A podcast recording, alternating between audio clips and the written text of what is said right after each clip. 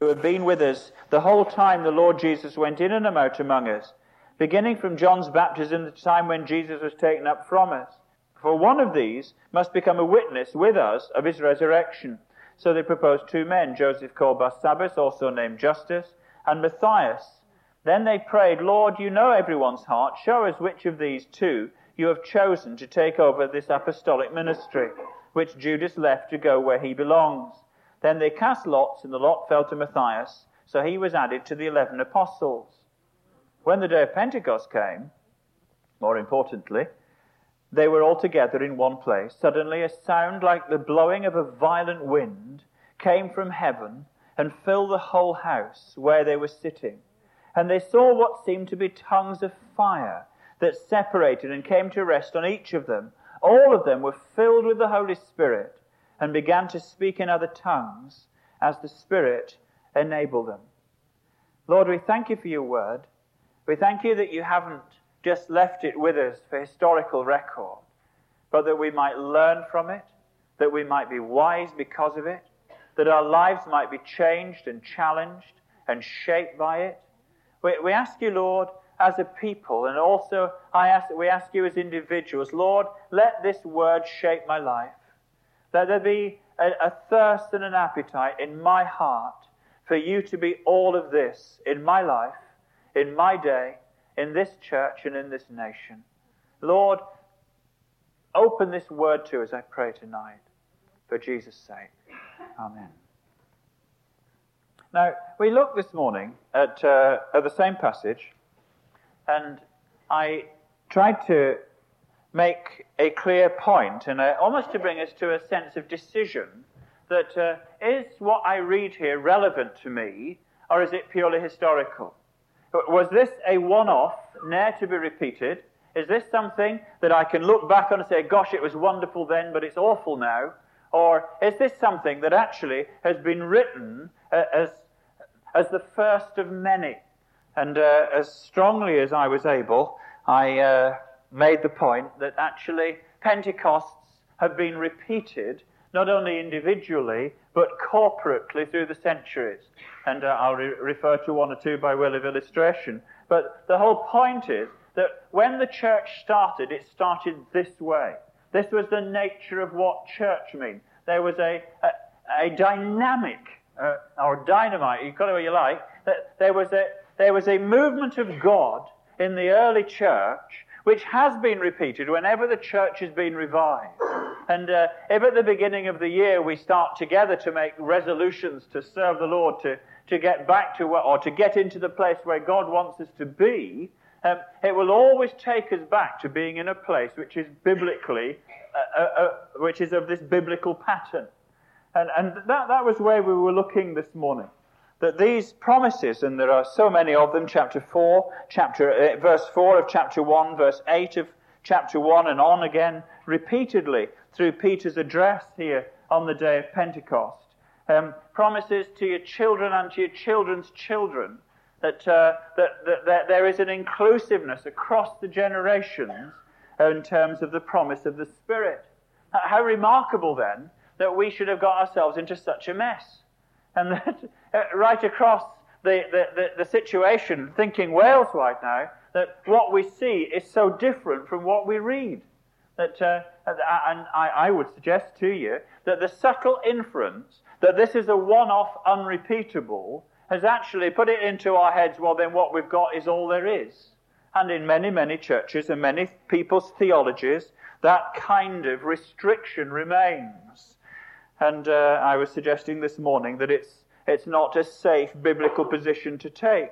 And, and yet the the situation right across chapeldom, as it as it developed across Wales over the last hundred years, reminds me of Second Timothy three five, where they have a form of religion but deny the power of it. And slightly different context, and yet the, the, the danger for us of having a form, isn't it true? Of, of going along to church group, saying the right words, doing the stuff, but the dynamic is not evident in my life.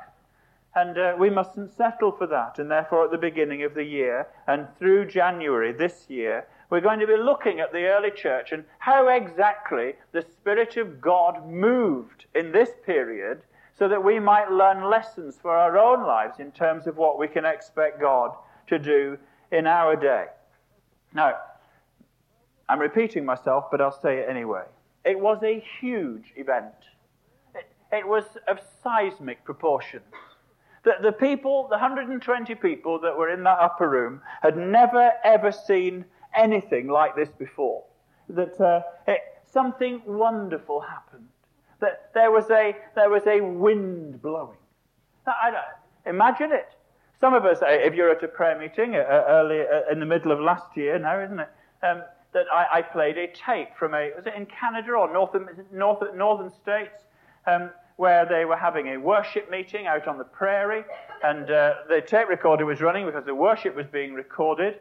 And uh, there were no low-flying aircraft, and there, there were certainly no trains in the vicinity to, to, to make it. But there, as they were worshipping, this thunderous noise started to overtake the worship. I mean, you heard diff- individuals kind of crying out and shouting praise and so on, uh, as this this tremendous rush of wind just overtook the, the congregation. Well, I, I've never experienced that. It was good to have it on tape, I suppose. I've got a copy in my coat out there. I did think about playing it, but it's in my coat, not here.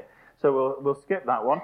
But the it, the, the, the the picture of this fire coming and then dividing and going on to individual heads, unforgettable, amazing. Wouldn't you have loved to have been there?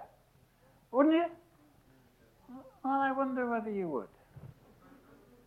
Because, you see, generally speaking, when this sort of thing happens, uh, some of us kind of, oh, yeah, and then other people, oh, I'm not so sure about that. See, what about this getting this looking drunk business? And uh, it, it has to be said that, that sometimes when the Spirit of God comes powerfully, it, it's somewhat disturbing. You know, I like to be in control, don't you? That, that uh, you know, I, I like to know what's going on. That, and, hey, on this occasion, the Spirit of God came so powerfully, they must have felt totally dwarfed, mustn't they? When, when such a sound, a wind from heaven starts blowing, there must have been a sense in which this is bigger than we are. Yeah? That, that there is something overtaking us here that I am helpless in the face of. And sometimes we're not all too comfortable with that. Can be threatened, can be challenged. Can, can, and in our day, talk of such things can remind us of things that we felt definitely uncomfortable with. And you think, well, is Peter whipping up emotion? I, I doubt that anybody had that idea, to be honest. Um, because nobody had taught them how to speak in tongues. They just found themselves doing it. But it, it, it must, in one sense, it was wonderful. In another sense, it must have disturbed, because church was never the same again, was it? You know, after you'd been in that, as, as one man said after the Welsh revival, that if you've been born in the fire, you can't live in the smoke. And that actually, I suppose, going to temple again and doing all this stuff again was never the same. After an encounter with such presence of God, it must have spoilt synagogue forever. Yes? And the people that love synagogue may well have felt significantly uncomfortable with this Pentecost thing. But anyway, that that's the nature of the event. I've got three things that I want to draw out of it. The first of it, it refers to this question of baptism in the Spirit that uh, we picked up this morning, not only in uh, in in verse four, where Luke, the writer of the Acts of the Apostles, refers to the promise of Jesus, but elsewhere in the promises, it, it's talked about this immersion in the Spirit, this filling, and yet, I, I use the illustration of the dishcloth, where the whole the whole being is saturated with the Spirit, and yet at the same time we are plunged in the Spirit. Something with the sound of the wind and the fire, and again, how common this is when the Spirit of God comes on somebody, just a sense of praise and magnifying God. How common is that? That, that, that the instinct to want to tell and to preach. That's been repeated. The, the, the sheer impact on the life of the individual. Genuine baptism. And uh, the, the, the, the, there are others, of course. The, the, the sheer scale of impact. It, it, later on in the month, we'll look in Samaria in chapter eight. And that, that's the case where, was it Elymas the magician who, who was just amazed? Was it Elymas? Simon Magnus. Simon Magnus was just amazed by what he saw and got out his checkbook and said, you know, give me this power also. Well, there must have been something quite startling that made this man want to have that influence on other people too. That uh, we, we could look at the, the incident in the house of Cornelius where the Holy Spirit fell on them. In Ephesus, where it says that he came upon the believers. Now, so here, we, the first thing we say is that here is a baptism, something quite notable. The Spirit of God not coming imperceptibly, but coming forcefully, coming unmistakably. We must notice that. Now, there, there are, in the, in the Acts of the Apostles, incidents where this was of a personal nature. Remember the Apostle Paul, converted on the Damascus Road, going into Damascus, and the Lord speaks to Ananias. There's a, this man, and he's praying, go, he's going to be my chosen instrument, and uh, pray that he will be filled with the Spirit. And Ananias went, and uh, not only was he filled with the Spirit, he got his sight back, a personal filling. There are other references, that on some occasions, with the disciples, it would appear that they were filled and filled again. Chapter four, verse eight and verse thirty-one has repeat references. That there are other occasions where it almost seems a bit as if the Spirit of God just overwhelmed a group of people. And that was the case in Cornelius' house, and again in Ephesus. And there have been so many occasions where when the Spirit of God has been poured out and lots of people have been influenced at the same time. I was kind of sat thinking about this this afternoon, and uh, you know, the, the the suddenness with which, the unexpected timing with which how God comes sometimes in when the Spirit of God is poured out. Now, I was thinking, uh, I was, my, I, my mind went on my bookshelves. You see, I have all these kind of prompts in front of me. And David Brainerd, missionary, man sick with tuberculosis in uh, in the American outback, praying, seeking God, and suddenly the whole situation is transformed and people start coming to Christ by the dozen. American Indians, people with no Christian background at all, and there, there is an outpouring of the Spirit. I, I uh, looked down a couple of shelves and thought about Evan Roberts. Now, here's an interesting coincidence of, of timing, if you like. But uh, he went to some special meetings. We'll be remembering it in a couple of years' time. And he went to uh, Blaenannerch out towards Newquay. Um, meetings were held by Seth Joshua. The Spirit of God came on him. And in Evan Roberts' own words, he was baptized in the Holy Spirit. He then felt God speak to him. He was a student in Newcastle Emlyn. And he felt God speak to him and say, go back to your home church. So he went back to the home church in Lucca, uh, in near Llanelli, and uh, asked the deacons if he could hold special meetings. That's what he felt. Go and say, well, you can hold them in the Sunday school room. Now, not in the chapel. And so he called together, called and some young people. N- no no promise, n- no evidence. N- you know, you, you're actually sailing against the wind in terms of what... But he had a sense of what God was going to do. And he held this meeting, and then people got converted, and he was invited into Moriah Chapel to hold some more meetings, and the whole thing just... And then suddenly, the Spirit of God came, and there was an outpouring, if you like, a corporate baptism of the Holy Spirit. Now, the, the intensity of it, the power of it, is something I just need to take stock on. That someone spoke to me after this morning, and with the sense of uncertainty, I'm not quite sure. I think I have. Well, hey, do you know... I'm, I'm running ahead of myself here. But do you know, it's okay to say, Lord, I'm so grateful for what you've poured in my life of the Spirit of God. But I know there's more yet. Can I say, it's oh, it isn't have I or have I not? Am I in the club or am I out of it? That, that, that's not what needs... Hey, there is no shame in saying, dear God, I am still thirsty. I still need you to pour powerfully into my life the, flood, the river of the Holy Spirit. I'll come to that. But the, the, this is the first thing. It was a genuine baptism, one that is promised to generations. Listen to the words of Jesus, Matthew three. I, this is John the Baptist. I baptize you with water for repentance, but after me will come one who is more powerful than I, whose sandals I'm not fit to carry. He will baptize you with the Holy Spirit and with fire.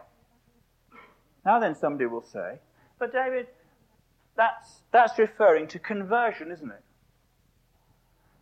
Well, what was your conversion like then? Well, doesn't it say in First Corinthians twelve, um, so it is with Christ, we were all baptized by one Spirit into one body. Surely that's referring to the to conversion. Yes, it is. Um, and doesn't it say in Romans that if, if anyone doesn't have the Spirit of Christ, he doesn't belong to him? Well, that's referring to conversion, isn't it? Yes, it is. Notice, pause for a minute. Notice, in, in, in First Corinthians twelve, verse thirteen is the verse that is often raised in saying that baptism doesn't refer to a fullness experience, but to conversion. That First Corinthians twelve, thirteen, that by one Spirit, we were all baptized into one body. Tell me. That uh, who is doing the baptism, the baptizing? Well, the Spirit is. It, and into, into whom are we being baptized? Well, into Christ, into his body. The, the analogy is exactly the same. I, I come into Christ and I have Christ in me. Right? Immersion, what is it? And infusion, whatever you want to call it. I'm in Christ, and Christ is in me. But that's the Spirit of God baptizing me into Christ. That's conversion. Actually, here, according to John the Baptist, that, that's not the sequence. Here, Jesus is the baptizer, and he is baptizing me into the Holy Spirit. Can you see that the agent and, and the substance are different? In, in conversion, the Spirit of God, through conviction of sin and creating faith in my heart, brings me to new birth, and I am I am brought into Christ, and Christ is brought into me. Right? First Corinthians twelve, verse thirteen. At baptism in the Spirit, the, the, the order, if you like, the agency is, is reversed. The, the Spirit of God, the, the, the Lord Jesus is the baptizer, and I am being plunged into the Spirit, and the Spirit is bringing fullness into me.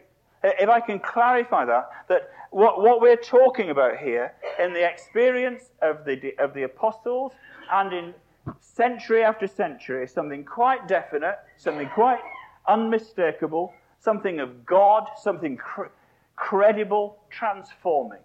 That's the first thing, genuine baptism. The second thing that we have from the Acts, from Acts one and leading on into Acts two is this, this sense of power. Now, again, there's something that cries in your heart here, isn't there? When you read this, and when you read on towards the end of chapter two, what, what a stark difference we see between the apostles at the time prior to and after the resurrection and what we see, and particularly Peter. Peter is the man who's frightened of the response of confessing Christ to a servant girl, right? And uh, here he is standing up on the day of Pentecost, preaching to thousands, so that thousands come to faith in Christ. Well, what's happened to the man?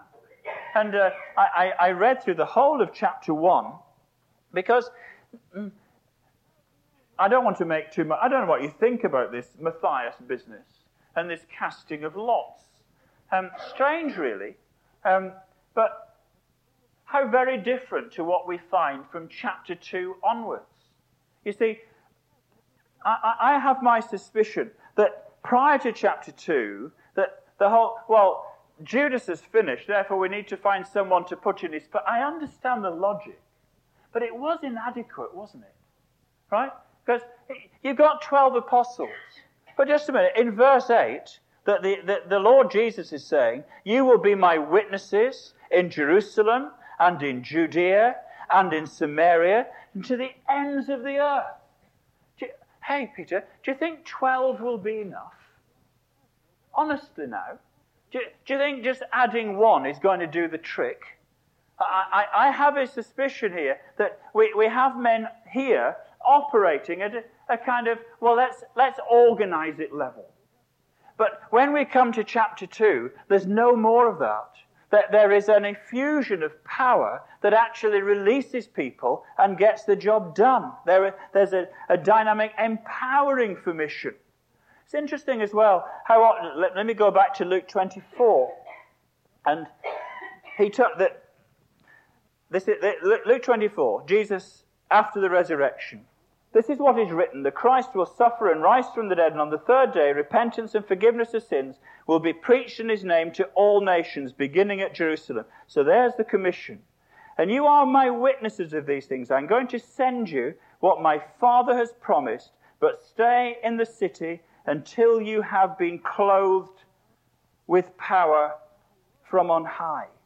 There, there, there, there's something extra after the day of Pentecost, isn't there? There's a there's a power in the lives of the believers. And we commented this morning, particularly in what we seek to do for God, that uh, how much we need the moving of the Spirit in church, in Aina, how, how absolutely essential it is that we don't just go about it, well, we need another one, let's have a vote. That ain't going to build the church, I suspect. But this power also, and again, there's much that we could say here. Um, how it not only gave them a, an impartation that was life-changing, but also gave them this equipping for their ministry. That outstanding verses in seventeen and eighteen of chapter two. In the last days, God says, I will pour out my Spirit on all people. Your sons and your daughters will prophesy. How would they learn to do that? Yeah, that uh, your sons and your daughters. Doesn't say how old they would be. I, I think that some of the movements of the Spirit today, which have seen young children moving in the Spirit, what a lovely, lovely expression of Acts two, seventeen and eighteen. But parents, wouldn't that just be a joy to your heart? Yeah. I was going to give some illustrations then, but I shall refrain. But uh, the, the the whole sense of spiritual gifts following from this empowering. And uh, the, the, the preaching and the, the praising and the praying that with this speaking in tongues. That's a lovely thing. Now, what a bad press over the years speaking in tongues has had. I've been called the least of all the gifts. So I've never ever found um, the, te- the verse in the Bible that actually says that. That here is a, a prayer language that's given to an emerging church to equip them to get the job done. What, what a lovely thing that God, at times when we don't understand situations adequately, will give us a facility whereby we can pray from our hearts and not just our heads. That when, when my reason and my understanding of situations doesn't go as far as I need it to do, to think that there's a language of the Spirit whereby I can pray and pray accurately in a way that I could never do if I was going simply on my understanding. What a precious gift. How lovely, how, how, how delightful that my sons and my daughters should prophesy, that, that God should speak just through a child and show us a way forward, give us insight into his will. How liberating that it, it doesn't have to come just from an old man in a pulpit. What, how magnificent, what a, what a, what a lovely scenario the Spirit of God spreads before us, because this is a baptism of power. And the, the, how wonderful that he should release such spiritual gifts in the hearts and lives of ordinary people. You don't have to be important, you just have to be available. What, what a change! How different Pentecost was to everything that preceded it. That's the second thing. A genuine baptism, a baptism of power. But then, and this is why I read chapter one before we came to it, that uh, a sought-for baptism. Did you, did you notice that, uh, well, that there are two references at the beginning of the Acts of the Apostles, although there are many more, of, of this promise of the Spirit. Do you remember when Jesus on the great day of the feast stood up and said, if anyone thirsts, let him come to me and drink? Yeah, remember? John seven thirty-seven. And out of his innermost being would flow rivers of living water. What does it say? This he said about the Spirit. who had not yet been given because Jesus had not yet been glorified. Remember the passage? And uh, that here the, the promise is being realized in the hearts of people. But uh, uh, in chapter one, of course, the, the promise hadn't been realized. Jesus himself said in verse four, "Don't leave Jerusalem, but wait for the gift of my Father." That's a lovely, lovely connotation that goes with that. And, and therefore, in verses twelve to fourteen, we have this picture of one hundred twenty people meeting together and praying. Now, there is such importance here. The Spirit of God is to be sought for. We are to long after him. We are to seek him. We are to cause for something to become so attractive to us that our desire and appetite for other things begins to wane because it's God I want. Does that ring true in your heart? I, I believe in our day there is a great need here for prolonged, persistent, purposeful expectancy and, and praying and seeking. We are in such an instant penny in the slot mentality. Well, I want, I asked to be filled with the Spirit. I went to a big meeting and so-and-so laid their hands on me, but nothing happened. I, hey, I'm not sure that's the what, what we have here. We, we have one hundred twenty people earnestly seeking God, right?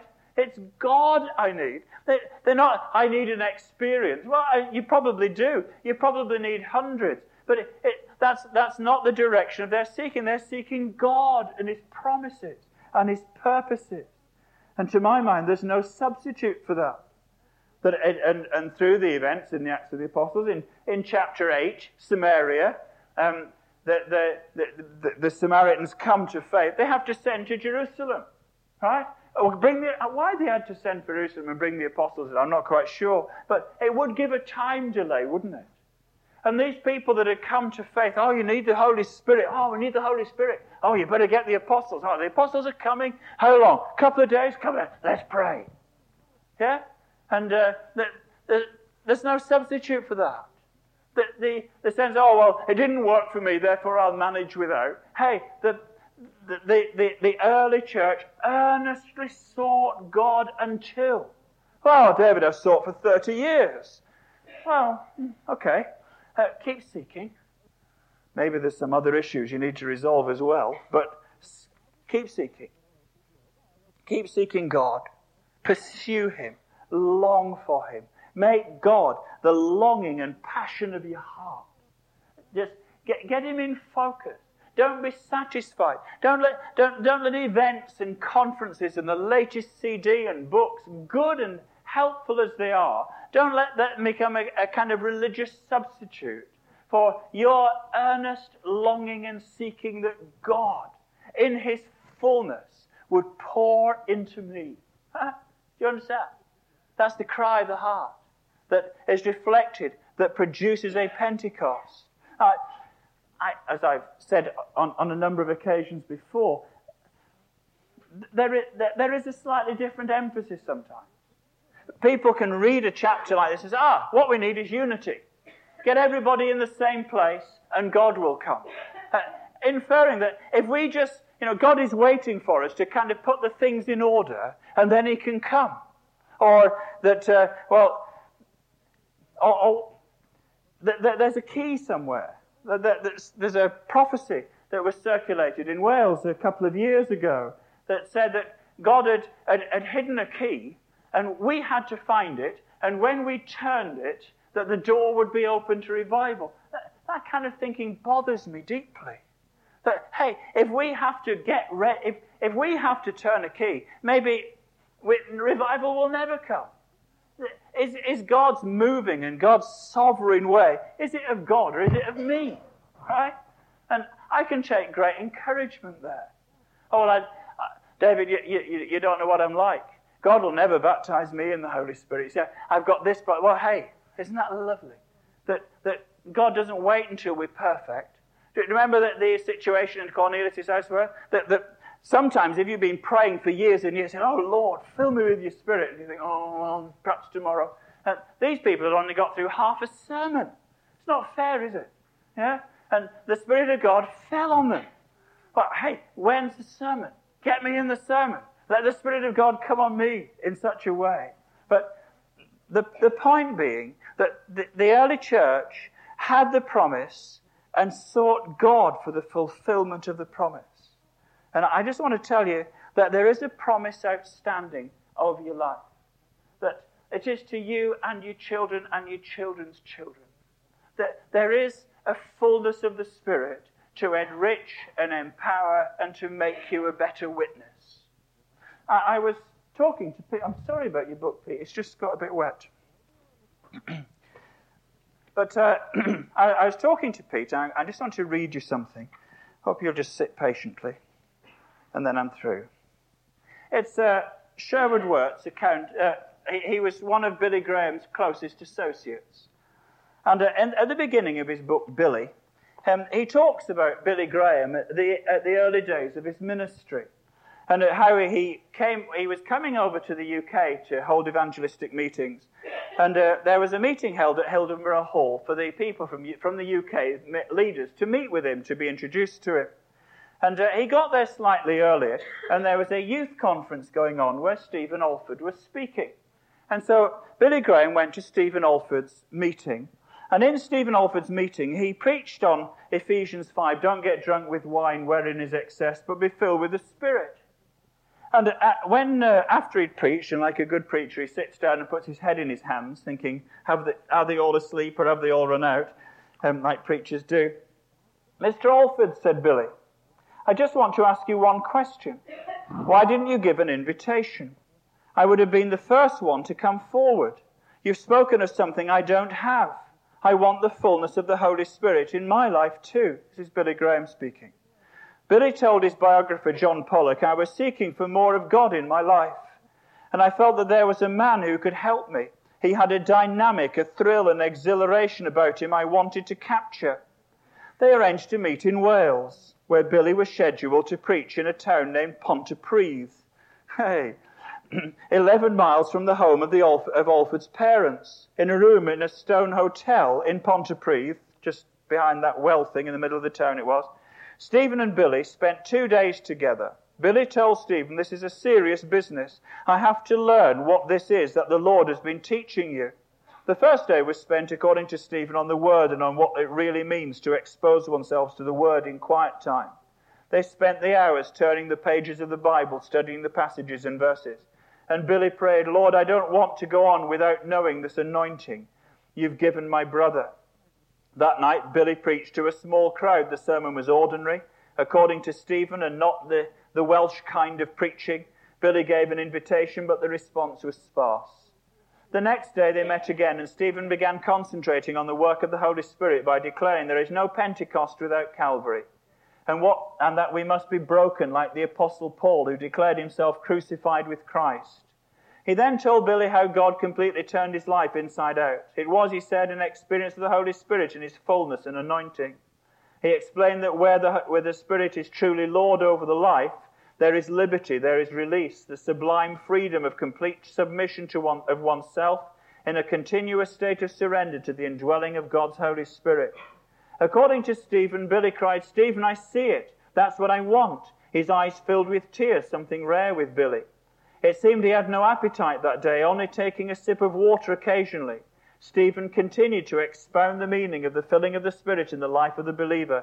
He said it meant bowing daily and hourly to the sovereignty of Christ and to the authority of, his, of the Word. From talking and discussing, the two men went on their knees, praying and praising. It was about mid-afternoon on the second day that Billy poured out his heart in a total prayer, a prayer of total dedication to the Lord. According to Stephen, all heaven broke loose in that dreary little room. It was like Jacob laying hold of God and crying, Lord, I will not go- let thee go unless you bless me. They came to a time of rest with prayer, Billy exclaiming, my heart is so flooded with the Holy Spirit. They alternately wept and laughed, and Billy began walking back and forth across the room. I have it. I'm filled. I'm filled. This is the turning point of my life. This will revolutionize my ministry. Said often that night, Billy was to speak to a large Baptist church nearby. When he rose to preach, he was a man absolutely anointed. Billy's Welsh audience seemed to sense it. They came forward to pray even before the invitation was given. Later, when it was given, Olford said the Welsh listeners jammed the aisles. There was chaos. Practically the entire audience came rushing forward. Stephen drove back to his parents' home that night, deeply moved by Billy's new authority and strength.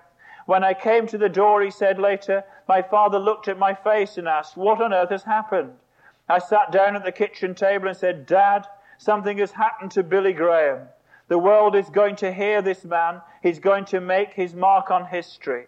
The heavenly reservoir had overflowed.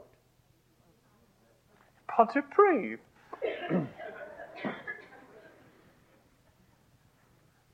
I, I, I'm sorry to, for a, a long reading like that, but I think it makes the point. You understand? Is it because of his his his evangelistic organisation? No, it's not.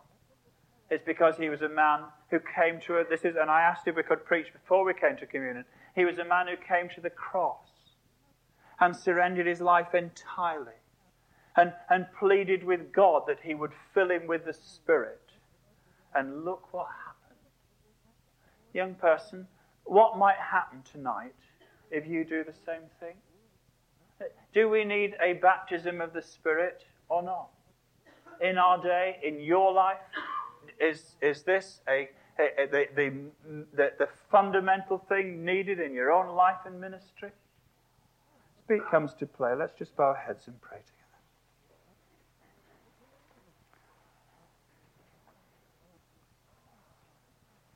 Lord, we, we thank you that your promises are true. We thank you that what we've read and what we see in the pages of your word are there to encourage us and cause us to seek you. We thank you that the promises that the early church read and referred to in chapter one are still our promises. We thank you that, Jesus, that you are still the one who baptizes in the Holy Spirit. We thank you that since that day, in life after life, in, in church after church, you have come and, and sent the Holy Spirit powerfully. Lord, we ask you, over this month, as we, as we let these truths begin to s- distill into our hearts, Lord Jesus, that you will pour out your Spirit on us as a people, and on what, on, on the, the, the initiatives that we do in Aina and beyond in the coming days. Lord, we don't want to do it unless you pour out your Spirit on it. Lord, we need a Pentecost together. But Lord, we also need a Pentecost in our own hearts. We thank you for what you did for Billy Graham, not very far from here. And we say, Lord, I have the same thirst in my heart. I have the same longing. And so, Lord Jesus, tonight we come to the same cross. We, we come and lay our lives down before the same Saviour. And as we take, Lord, the emblems of your dying, we pray that you will pour into our hearts the power of your resurrection. In the name of Jesus.